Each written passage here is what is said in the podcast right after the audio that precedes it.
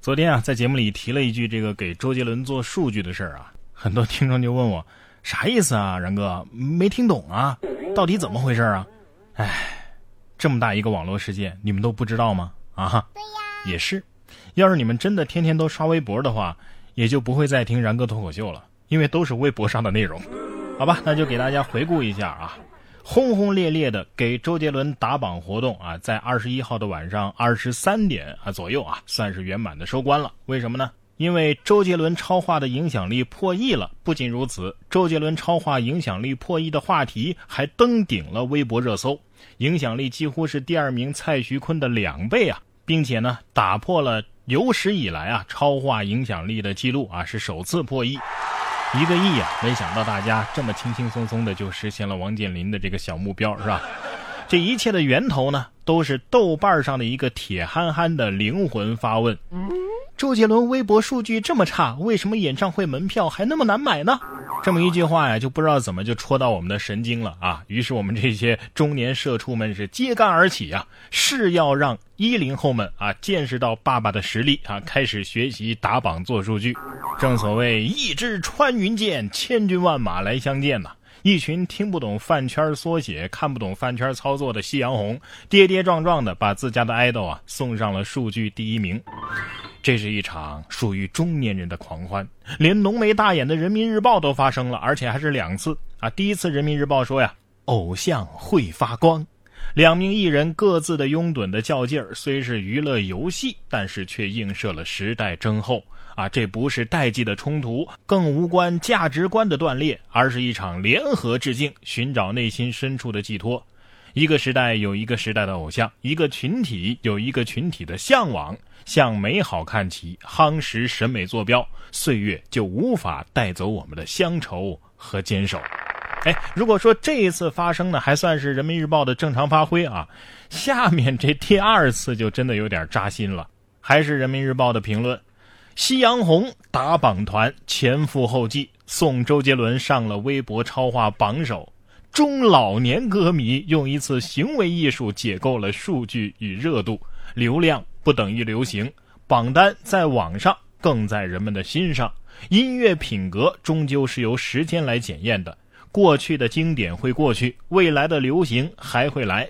老歌迷有自己的倔强，也希望今天的中国音乐有足够精彩，供明日回响。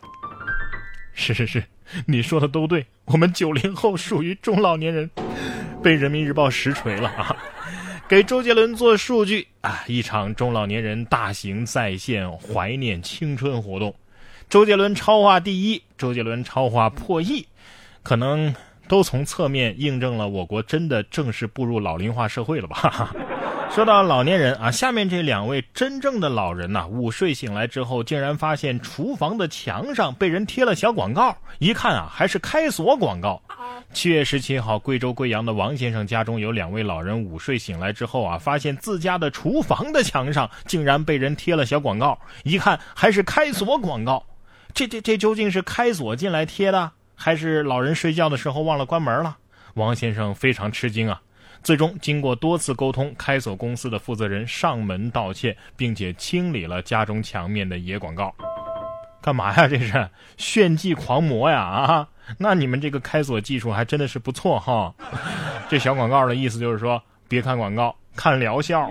下面这种酒的疗效，不知道是好还是不好啊？这是尿还是酒啊？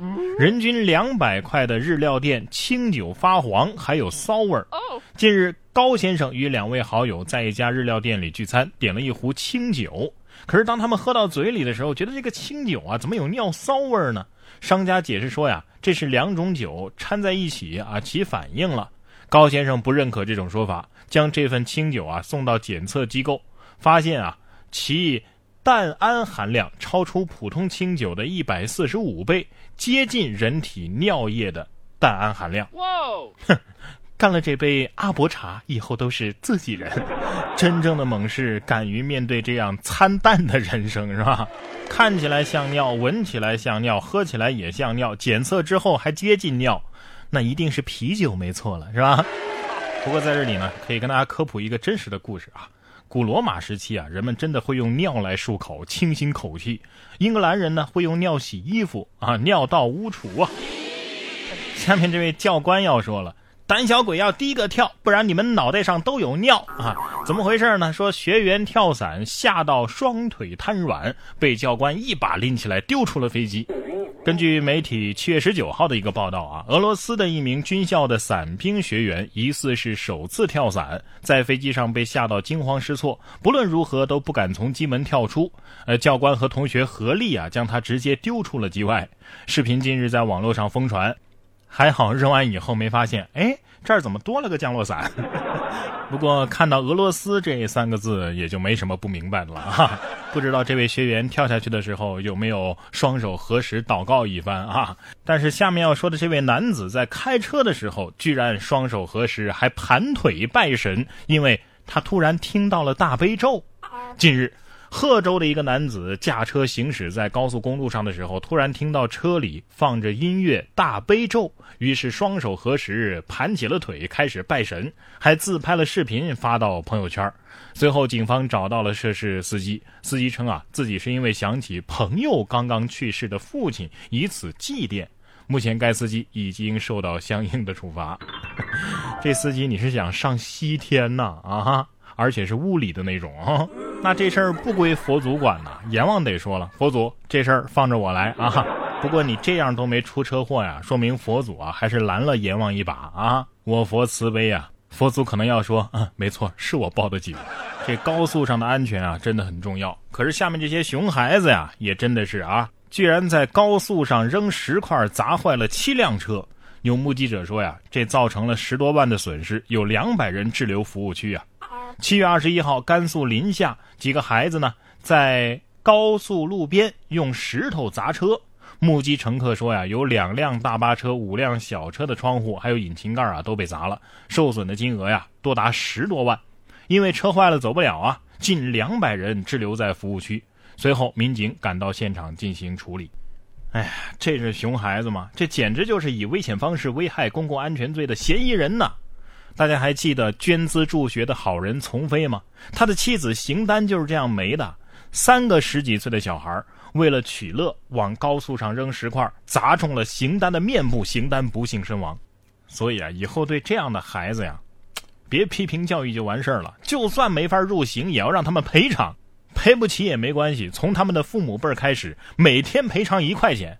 熊孩子成年之后也要继续每天赔偿一块钱，死后他们的子孙后代也要每天赔偿一块钱，直到把该赔的钱赔完为止。就拿这个案子的十万块钱来说的话，一共要赔二百七十三年，要让他们的子子孙孙都知道，他们的父辈曾经做出过这种罔顾人命的混账事儿。